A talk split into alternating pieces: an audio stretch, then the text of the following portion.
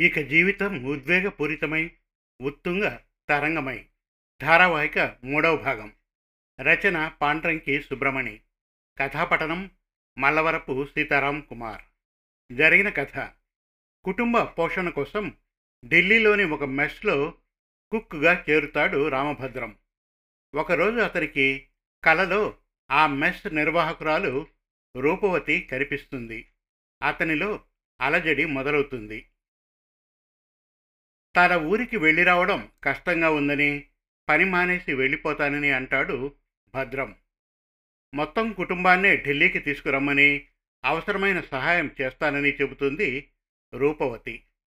ఇక ఇక జీవితం ఉద్వేగపూరితమై ఉత్తుంగ తరంగమై ధారావాహిక మూడవ భాగం వినండి. ఆవేదనపూర్వకమైన అతడి మాటలు విన్నంతనే ఆమెలో హృదయావేశం పొంగింది. వయస్సు ముదిరిన తల్లిదండ్రుల కోసం ఎంతమంది ఈ రోజుల్లో అంతగా ఆలోచిస్తారు? ఇప్పటి తరం వాళ్ళు చాలామంది గట్టు దాటిన తర్వాత తెప్పను తగలబెట్టే రకమే. అప్పుడు రామభద్రమే మళ్ళీ అందుకున్నాడు. పోను రెండు రోజులు రాను మరొక రెండు రోజులు. ఇది దాదాపు నాకు వల్లకాని వ్యవహారం అండి. ఇందులో మరొకటి కూడా ఇమిడి ఉందండి. రాఘవయ్య గారు నాకు కన్న తండ్రే కాదు. నాకు గురువుగారు కూడాను పాకశాస్త్ర వ్యవహారం అంతా చిన్నప్పుడు ఆయనే నేర్పారు. ఆ తరువాతనే కామయ్య గారి వద్దకు మరింతగా వంట పనులు నేర్చుకోవడానికి పంపించారు. ఇప్పుడు ఆయన్ను అమ్మను అలా గాలికి వదిలి రావడం ఏమాత్రము సముచితంగా తోచడం లేదండి. ఇక నేను బయలుదేరడానికి ఇంకా నాలుగైదు రోజులు ఉన్నాయి కనుక నేను గంగాధరానికి ఓ మాట చెప్పి నాకు వత్తాసుగా నిలిచిన ఇద్దరు ముగ్గురికి కూడా ఓ మాట చెప్పి వస్తానండి. మనస్ఫూర్తిగా చెబుతున్నాను. మీరు నా పట్ల చూపించిన ఆదరణ నేనెన్నటికీ మరువలేనండి. మొదట్లో ఇంకేమో అనుకున్నాను కానీ ఇంత ఖచ్చితంగా నికార్సుగా పనివాళ్ళ అవసరాలు తెలుసుకొని జీతభత్యాలు అందించే ఓనర్ని నేనింతవరకు చూడలేదండి. పెద్ద పెద్ద హోటల్ వాళ్ళు కూడా మామోటి వాళ్ళ వద్దకు వచ్చేటప్పటికి పిలకలు పట్టుకొని ఆటలాడిస్తారు. జీతభత్యాలు ఇవ్వకుండా పీఎఫ్ కట్టకుండా పదిహేనవ తేదీ వరకు ఈడ్చుకుంటూ పోతారండి. ఈ విషయంలో మీవి అమృత హస్తాలండి. అపరిమితమైన ఆవేశానికి లోనైపోయి అసంకల్పితంగా రూపవతి చేతిని అందుకొని కళ్ళకు అద్దుకున్నాడు. అతడు చూపించిన అభిమానానికి ఆమె నేత్రాలు తడిశాయి. ఇంతటి ఉన్నత సంస్కారవంతుడి ఉనికిని కోల్పోవచ్చా? ఆణి ముత్యాలు కడలి అడుగున కదూ ఉంటాయి. ఆమె తన చేతిని వెనక్కు తీసుకుంటూ అంది. నేనొక మాట చెప్తాను. వింటారా? ఊ అన్నాడతను నా అనుభవంలో నాకు తెలిసినంత వరకు చాలామంది పనిచేస్తారు ఏనో తానుగా. కానీ అందరూ మనసుంచి పనిచేయరు కాబట్టి చెబుతున్నాను. ఇక మీరు అక్కడ ఉండకండి. మళ్ళీ ఇక్కడకు వెంటనే వచ్చేయండి. నాకిక్కడ కాస్తంత దూరాన సింగిల్ విజిటర్స్ రూమ్ ఉంది. ఇన్నాళ్ళు బాడుగు పైన అక్కడ ఉంటున్నవారు ఖాళీ చేయబోతున్నారు. మీరు మీ వాళ్ళందరూ ఆ సింగిల్ రూమ్ గదిలోకి వచ్చేయండి. సరేనా? వీలు పడదేమోనండి. ఎందుకంటే మా కుటుంబానికి ముఖ్యంగా మా అమ్మ నాన్నలకు సింగిల్ బెడ్రూమ్ చాలకపోవచ్చండి. అందున మా కుర్రాళ్ళిద్దరికి ఇక్కడ స్కూల్లో సీట్లు దొరకడం అంటే మాటలు కావుగా. వంటవాడిని అంతెత్తు విరాళాలు ఫీజులు ఇచ్చుకోలేనుగా. అక్కడి వ్యవహారం వేరు. ఏదో ఒక పంచాయతీ బోర్డు స్కూల్లో చేర్పించేయచ్చు. అలాగైతే మరొక పని చేద్దాం. నేను ఇప్పుడు ఉంటున్న డబల్ బెడ్రూమ్ని ఖాళీ చేసి మీకు ఇచ్చేస్తాను. ఆ సింగిల్ బెడ్రూమ్ని విస్తరించి తగు అమరికలు చేసుకున్న తర్వాత నేను తీసుకుంటాను. సౌకర్యవంతంగా ఫర్నిష్ చేసుకుంటాను. కిచెన్ రూమ్ని టైడీగా పెద్ద చేసుకుంటాను. కారిడార్ని హాల్లోకి కలుపుకుంటాను. ఇక మీ అబ్బాయిల స్కూలు అడ్మిషన్ వ్యవహారం నాకు విడిచిపెట్టేయండి. ఎందుకంటే నేను ఇక్కడ ఎన్జిఓలు నడిపే రెండు మూడు ప్రైవేట్ స్కూళ్ళకు అడపా దడపా విరాళాలు ఇస్తూ ఉంటాను. అక్కడి వార్షికోత్సవాలకు వెళ్ళి వస్తూ ఉంటాను. అంచేత మీ ఇద్దరబ్బాయిల అడ్మిషన్ అప్లికేషన్లని కాదని అంత తేలిగ్గా తీసి పారేయలేరు. Is it okay? అంతా విన్న తర్వాత మౌనంగా విండిపోయిన రామభద్రాన్ని చూసి ఆమె నెల దీసేలా అడిగింది. అదేమిటి అలా ఉండిపోయారు? మాట పలుకు లేకుండా నేను చేసిన ఆఫర్ పైన నమ్మకం లేదా? విషయం అది కాదు మేడం. మీరు నా కోసం ఇంతగా శ్రమపడుతూ ఉంటే నాకు ఇబ్బందికరంగా ఉందండి. ఇంతకు నా వల్ల మీరు నడిపే మెస్సుకు ఒరిగిందేమిటని? అన్నాడు. ఎందుకు జరగలేదు? మీరు మా మెస్సులో చేరిన తర్వాత సంప్రదాయ ఉత్తరాంధ్రుల రుచుల్ని చూపించారు. అంతేనా? తెలంగాణ వంటకాలను తెలుగువారి పండగలప్పుడు మాకే కాకుండా కస్టమర్స్కి కూడా రుచి చూపించారు. కట్లెట్ గారె పెరుగు చట్నీ మామిడికాయ పప్పు వంకాయ పూర్ణం గుమ్మడికాయ జిగురు ముంజల కర్రీ పచ్చి పులుసు మిరియాల రసం నల్లకారం ఇలా ఎన్నో రకరకాల తెలుగు ప్రాంతాల వంటకాల రుచి చూపించారు. కరకరలాడే రుచులతో పాటు సాంప్రదాయ కారపొడుల రుచులు కూడా చూపించారు. లొట్టలు వేసుకునేలా అచ్చ తెలుగు పచ్చళ్ళ రుచులు కూడా మెస్ కస్టమర్లకు చూపించారు. రెగ్యులర్ కస్టమర్ల చేరికను పెంచారు. ఇదంతా ఊరకే పోదుగా. ఇక మరొక ముఖ్యమైన పర్సనల్ కారణము ఉంది. చెప్పేదా? రామభద్రం ఆసక్తికరంగా చూస్తూ తలుపాడు. కారణం ఉంది. బలమైన కారణం ఉంది. సెంట్రల్ ప్లేస్లో నడుస్తూ ఉన్న ఈ మెస్సు పైన నిజం చెప్పాలంటే ఇక్కడున్న ఆడాళ్ళపైన కొందరికి కన్నుపడింది నేను చుట్టుపక్కల ఇద్దరు మనుషుల్ని రాత్రిపూట పహరా కాయడం కోసం పెట్టుకోకపోలేదు. కానీ ఈ ఏర్పాట్లన్నీ అడ్డు తడికెల్లా ఎన్నాళ్ళు నిలుస్తాయని? నాకు నమ్మకం కలిగించే వ్యక్తులు ఎవరైనా ఒకరిద్దరు ఉండాలి కదా నాకు తోడుగా? మంజులవాణి మాలతి ఉన్నారనుకున్నా ఎంతైనా నాలా ఆడవాళ్ళే కదా? హెడ్ కుక్ సోమనాథం ఉన్నాడనుకో ఆయనొక్కడి ఉనికి చాలదు కదా ఇక మా వారి విషయానికి వస్తే ఆయన ఇప్పుడు ఇక్కడికి వచ్చే స్థితిలో లేరు. ఇక మీ విషయానికి వస్తాను. చాలా విషయాలు మీకు అనుకూలంగా చేస్తున్నా అన్నదే మీకు తెలుసు కానీ నేను గమనించిన మరొక అంశం మీకు తెలియదు. అదేమిటన్నట్టు కళ్ళెత్తి రూపవతి ముఖంలోకి తేరిపార చూశాడతను. మీ నిజాయితీ పైన నాకు మిక్కిలి నమ్మకం ఉంది. ఈ మెస్సుని నన్ను కనురెప్పలా చూసుకుంటారన్న విశ్వాసం ఉంది నాకు. ఇక పైన ఏమైనా చెప్పాలా రామభద్రం? అడిగింది ఆమె అతడికి ఏమీ మాట్లాడలేదు. అతడు అంతకుముందు తిరిగిచ్చేసిన రిటర్న్ టికెట్ని నిశ్శబ్దంగా అందిపుచ్చుకున్నాడు. వెనుదిరిగాడు సారీ అట్టు ఎందుకు సారీ? అని అడిగింది. మరేం లేదండి. మేము ఉత్తరాంధ్రులమండి. భావావేశం ఎక్కువ. అనుకోకుండా మీ చేతులు పుచ్చుకొని అని ఆగిపోయాడతను. దానికి ఆమె నవ్వేసి అతన్ని ఆపి బల్లపైనున్న తన ఫోను అందించింది. కంచెరపాళానికి ఫోన్ చేసి చెప్పమని. అతడు పేలవంగా నవ్వి అన్నాడు. థ్యాంక్స్ అండి. ఇంట్లో మాకు ఫోన్ లేదండి. తర్వాత మా బంధువులింటి ఫోన్ నెంబర్ వెతికి ఫోన్ చేసి చెప్తాను. అని చెప్పి అభిమానపూర్వకంగా ఆమె చేతులు పుచ్చుకొని మరుక్షణం వదిలేశాడు. రూపవతి స్నేహపూర్వకంగా తలుపింది. తలుపుతూ తానుగా తన చేతుల్ని చాచింది. అందుకోండి అంటూ. అతడు కూడా చిన్నగా నవ్వుతూ ఆమె చేతుల్ని అందుకోకుండానే అక్కడి నుంచి కదిలి వెళ్ళిపోయాడు. నమ్మకాలు అపనమ్మకాల విషయమై నికార్సుగా తేల్చేది మాటలు కావు మనస్సులు. స్పందించే నిర్మల సరస్సు వంటి మనసులు మాత్రమే కదా. దీపావళి వచ్చినట్లే వచ్చి వెళ్ళిపోయింది. ఊరంతటిని రంగుల తెరల్లో ముంచి సన్నగా చురుగ్గా సూది కొనల్లా గుచ్చుకునే ఢిల్లీ నగర చలిగాలులు ఆరంభమయ్యాయి. అనుకున్న ప్రకారం రామభద్రం గ్రాండ్ ట్రంక్ ట్రైన్ ఎక్కాడు వాల్తేరు వైపు ఆలోచనల్ని పోనిస్తూ రైలు ప్రయాణంలో ఒకరోజు కాదు రెండు రోజులు ఊహాగానాల్లోనే గడిపాడు. ఇప్పుడు అతని ముందున్న ఏకైక లక్ష్యం ఒకటే తనలా తన తండ్రిలా పొగచూరే వంటగదుల్లో కుమిలిపోనివ్వకుండా కొడుకులిద్దరినీ స్కూల్ ఫైనల్ వరకు తీసుకొచ్చి పిమ్మట వెనక నుండి వత్తాసు ఇస్తూ గట్టెక్కించేసి సత్తా ఉన్న ప్రయోజకుల్ని చేయాలి.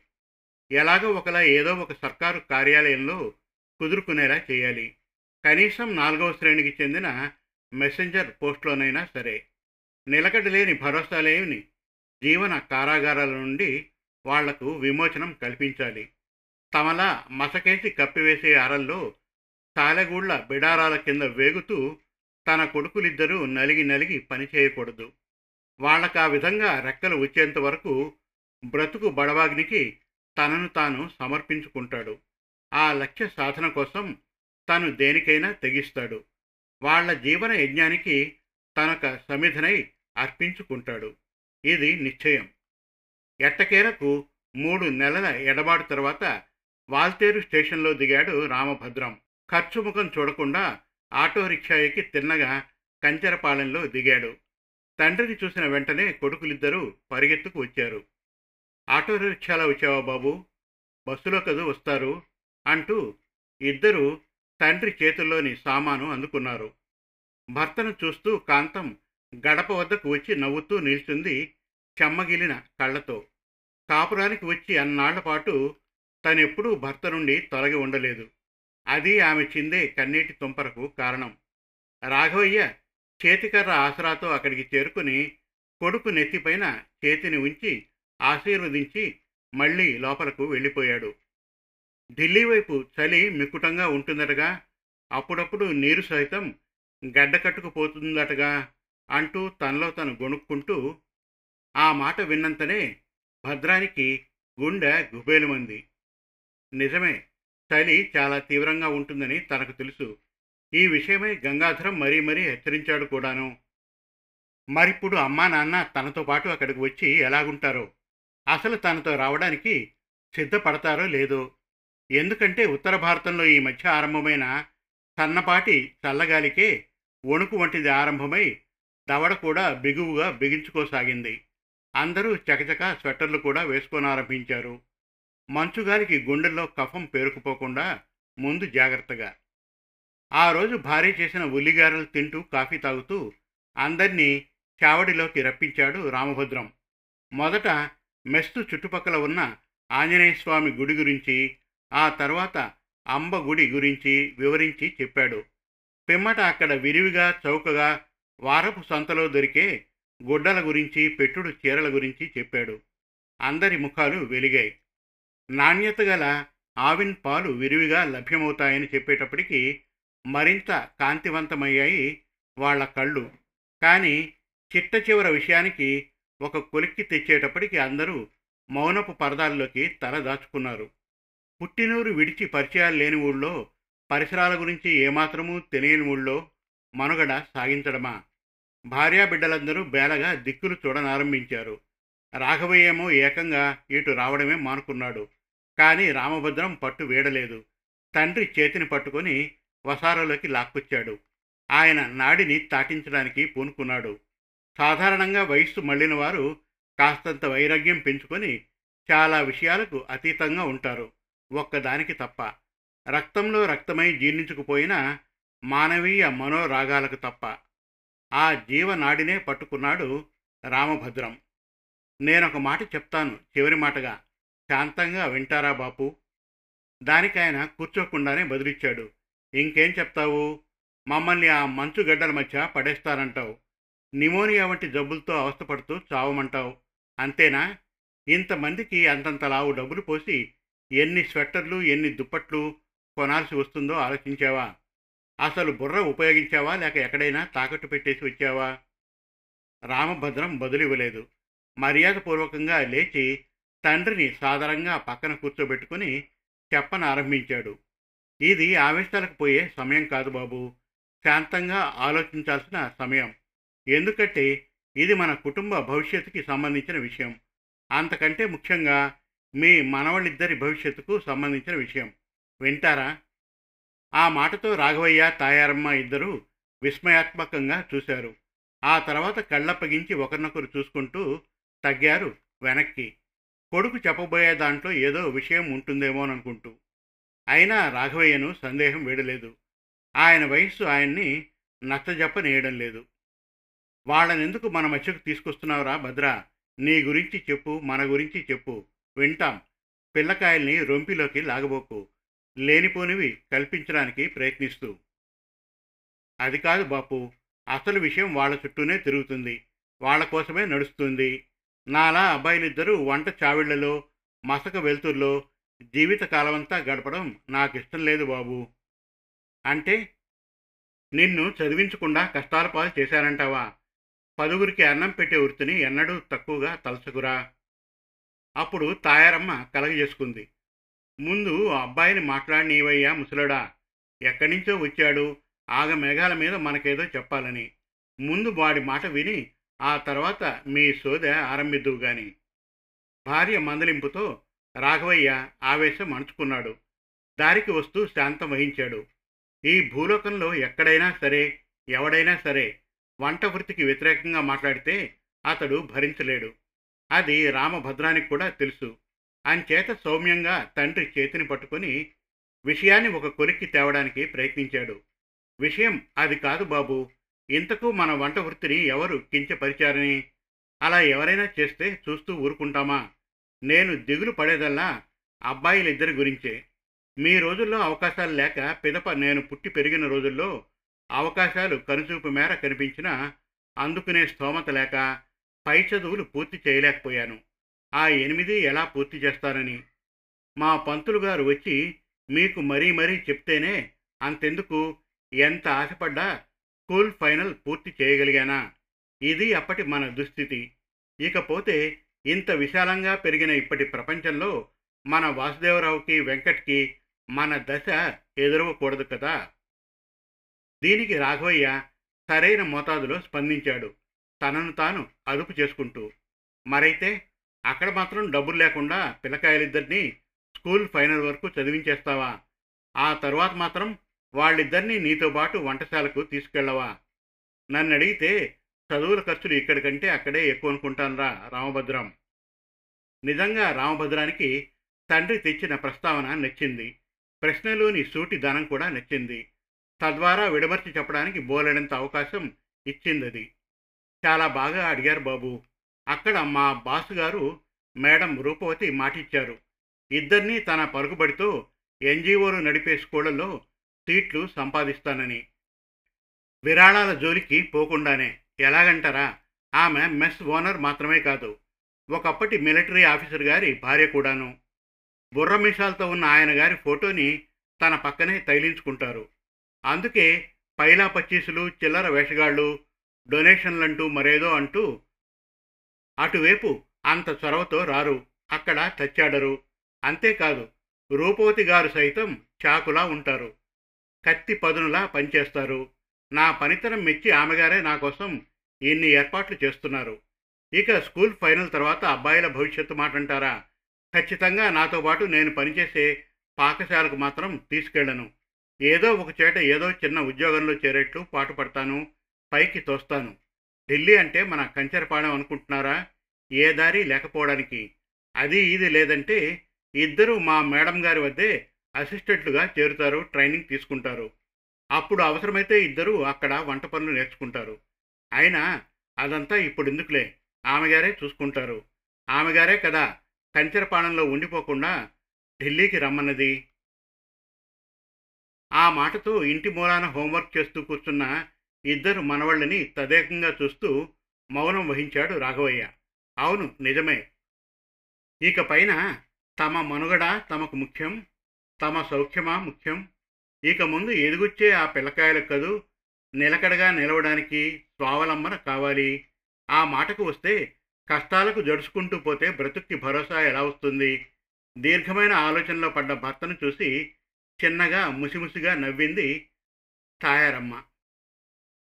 కోడిపుంజు జుత్తు ఊరకే ఆడదుగా తన వంశాంకురం నుండి వచ్చిన మనవాళ్ళిద్దరినీ చూసేటప్పటికీ వాళ్ళ భవిష్యత్తు కళ్ళ ముందు హరివిలులా కదలాడేసరికి ఎలా చల్లబడిపోయాడో కదా ముసలాడు.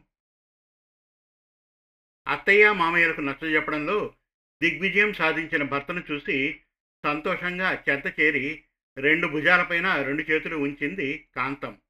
ఆమెకు సైతం కొడుకులిద్దరూ పైకి రావడమే కదా ముఖ్యం. నేడు అంత పెద్ద నగరంలో స్థిరపడగలిగితే రేపు పిల్లల భవిష్యత్తు నిలకడగా తామరాకు చుక్కలా మెరుస్తూ నిలవదు. ఢిల్లీ వంటి పెద్ద నగరానికి వెళ్ళిన తర్వాత మళ్ళీ తను పుట్టింటి తరఫు బంధువుల్ని ఎప్పుడు చూస్తుందో ఏమో మరి. అంచేత ఆమె మర్నాటి నుండే వీట్కోరు పారాయణం ఆరంభించింది. గడప గడపకు వెళ్ళి మనిషి మనిషికి ఎదురెళ్ళి ఆ తర్వాత భర్తను అమ్మానాన్నల వద్దకు తీసుకెళ్ళి వాళ్ళ ఢిల్లీ ప్రయాణం వెనుక ఉన్న కథా కమామిషు గురించి వివరించింది. కమలకాంతం ఢిల్లీ రాజధానిని టీవీ సెట్టులో మాత్రమే చూసింది కానీ జీవితంలో స్వయంగా చూడగలనని అనుకోలేదు. ఇంకా ఉంది. ఇక జీవితం ఉద్వేగపూరితమై ఉత్తుంగ తరంగమై. ధారావాహిక నాలుగవ భాగం త్వరలో. మరిన్ని చక్కటి కథల కోసం కవితల కోసం వెబ్ సిరీస్ కోసం మన తెలుగు కథలు డాట్ కామ్ విజిట్ చేయండి. Thank you